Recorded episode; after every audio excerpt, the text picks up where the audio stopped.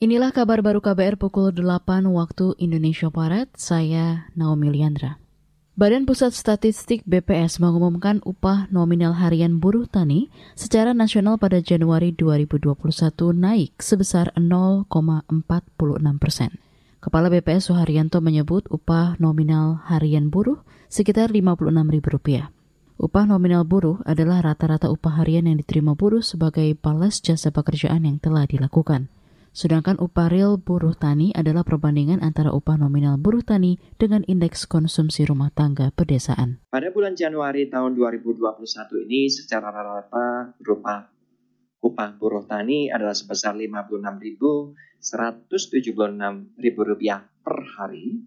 Kalau kita bandingkan dengan posisi bulan Desember tahun 2020 atau mantuman, berarti secara nominal terjadi kenaikan upah buruh tani sebesar 0,46 persen.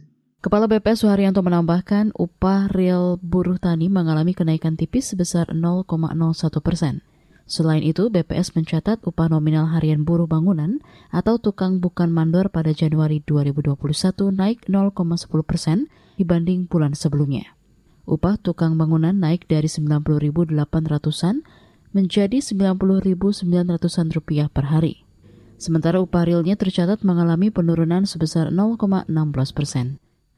Berikutnya saudara, Kementerian Agraria dan Tata Ruang tengah menyiapkan migrasi sertifikat tanah konvensional ke elektronik. Direktur Jenderal Penetapan Hak Kementerian Agraria Suyus Windayana meyakini, sertifikat tanah elektronik yang diberlakukan tahun ini akan menekan praktik-praktik mafia tanah. Jadi salah satu kita meluncurkan sertifikat elektronik juga kita untuk meminimalisir, untuk menekan praktek-praktek ini asumsi masyarakat jangan jadi ah, dengan manual aja bisa berubah elektronik akan berubah gitu kan. Sebetulnya nggak begitu ya sebetulnya nggak begitu. Elektronik itu ada beberapa hal yang harus uh, kita uh, siapkan. Misalnya two factor authentication gitu ya. Kemudian bagaimana jika ada orang masuk ke dalam sistem kita itu semua harus kita siapkan. Dirjen Penetapan Hak dan Pendaftaran Tanah di Kementerian Agraria Suyus Windayana menyebut, sepak terjang mafia tanah di Indonesia cukup mengkhawatirkan. Apalagi, kata dia, banyak modus yang bisa dijalankan dalam setiap aksinya.